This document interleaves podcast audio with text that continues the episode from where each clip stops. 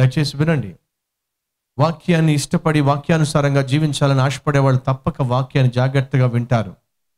వినేవారిగా ఉండాలి. నేర్చుకునేవారిగా ఉండాలి. ఓర్పుతో వినాలి. విన్నదాన్ని క్రియల్లో పెట్టాలి. ఎందుకు రూతు బాగుపడుతుందో తెలుసా? ఎందుకు రూతు జీవితము ఫలిస్తుందో తెలుసా? తను విన్నది క్రియల్లో పెట్టే స్త్రీగా ఉన్నది. అత్త చెప్పింది. అమ్మ రూతు నేను చెప్పినట్టుగా చేస్తావా? చేస్తాను అత్త చెప్పు. ఇదిగో స్నానం చేయాలి తైలం పోసుకోవాలి ఆ తర్వాత చక్కని బట్టలు కట్టుకోవాలి రాత్రిపూట నువ్వు పొలానికి వెళ్ళాలి. ఇదంతా చెప్తున్నప్పుడు కొంచెం భయం వేయొచ్చు. కొంచెం ఏమిటత్త ఏమిటి నువ్వు మాట్లాడుతుంది? నువ్వు మాట్లాడి నాకేం అర్థం కావట్లేదు. ఏమిటి నువ్వు చెప్పేది? అవును నువ్వు జాగ్రత్తగా విన్ను చెప్పేది. నువ్వు వెళ్ళాలి. ఆ పొలంలో బోయాజు పడుకుంటాడు.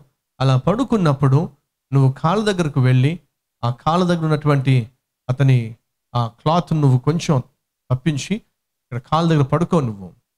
ఇది నువ్వు చేయాల్సింది. ఇదంతా తనకి పూర్తిగా అర్థం కాకపోవచ్చు. ఈ సిస్టమ్ అంతా తనకు అర్థం కాకపోవచ్చు. కానీ రూతుకున్న మంచితనం ఏమిటంటే నా క్షేమము కోరిన అత్త చెప్తుంది కాబట్టి నేను దాని క్రియల్లో పెడతాను.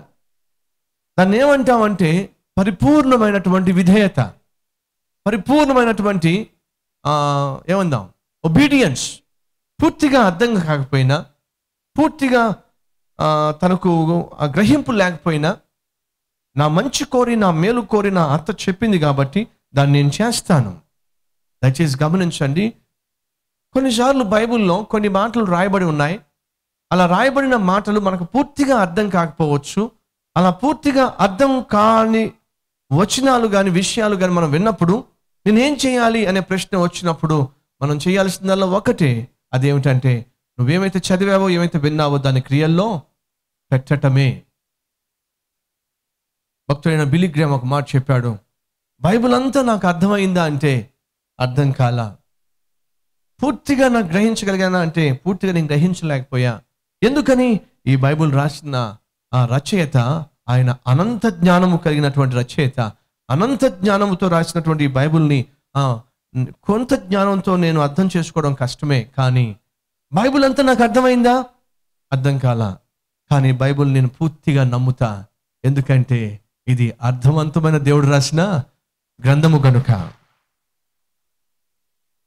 do I understand Bible do I understand entire Bible no but still I believe it because it is written by most intelligent God Bible నాకు పూర్తిగా అర్థమైందా?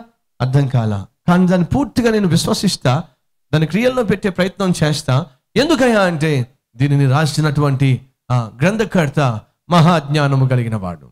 ఆయన జీవము కలిగిన యహోవా. కొన్ని సందర్భాల్లో ఎందుకు దేవుడు ఇలా చేస్తున్నాడో ఎందుకు నీ జీవితాన్ని అటువంటి విపత్కరమైన పరిస్థితులు గుండా తీసుకెళ్తున్నాడో ఎందుకు నీ జీవితము మలుపులు తిరుగుతుందో ఆ మలుపులు తిరుగుతున్నప్పుడు ఎందుకు నీ జీవితం కొన్ని సందర్భాల్లో నష్టాల గుండా వెళ్తుందో నీకు అర్థం కాకపోవచ్చు. అర్థం కాకపోయినంత మాత్రాన దేవుణ్ణి అపార్థం చేసుకునే హక్కు మాత్రం మనకు లేనే లేదు. ఎందుకని? నీకు అర్థం కాని విషయాలను బట్టి దేవుని అపార్థం చేసుకుంటే నష్టపోయేది మనమే. మనకు అర్థం కాకపోయినా మనం దేవుణ్ణి విశ్వసించటమే. మనకు అర్థం కాకపోయినా దేవుణ్ణి నమ్మటమే. మనం చేయాల్సినటువంటి మొట్టమొదటి పని.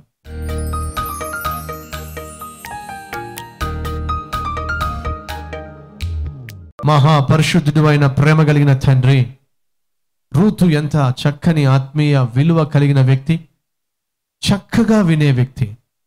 అయా మాకు వినేటటువంటి మనస్తత్వం దయచేయండి. మా చెవులకున్న పని కంటే మా నోటికున్న పనే ఎక్కువ. మేము తక్కువ వింటాం ఎక్కువ మాట్లాడతాం. అది మా ఆత్మీయతకు క్షేమము కాదు అనే సత్యం ఈరోజు మేము నేర్చుకున్నాం.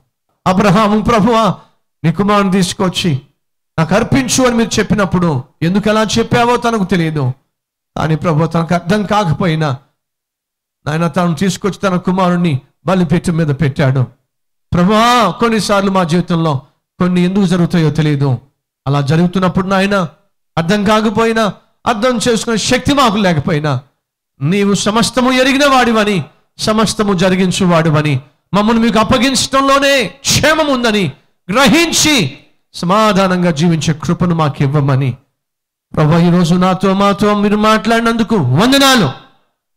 విన్నదంతయో క్రియల్లో పెట్టే కృపకి ఇవ్వండి వినగలిగిన మనస్సు గ్రహించే కృప ఇవ్వండి నాయన వాక్యాన్ని వినేవారిగా మాత్రమే కాక విన్న వాక్యాన్ని క్రియల్లో పెట్టే మహాశక్తి బలము ఆత్మీయత మా అందరికీ దయచేయమని ఏసునామంలో వేడుకుంటున్నాము తండ్రి. ఆమెన్.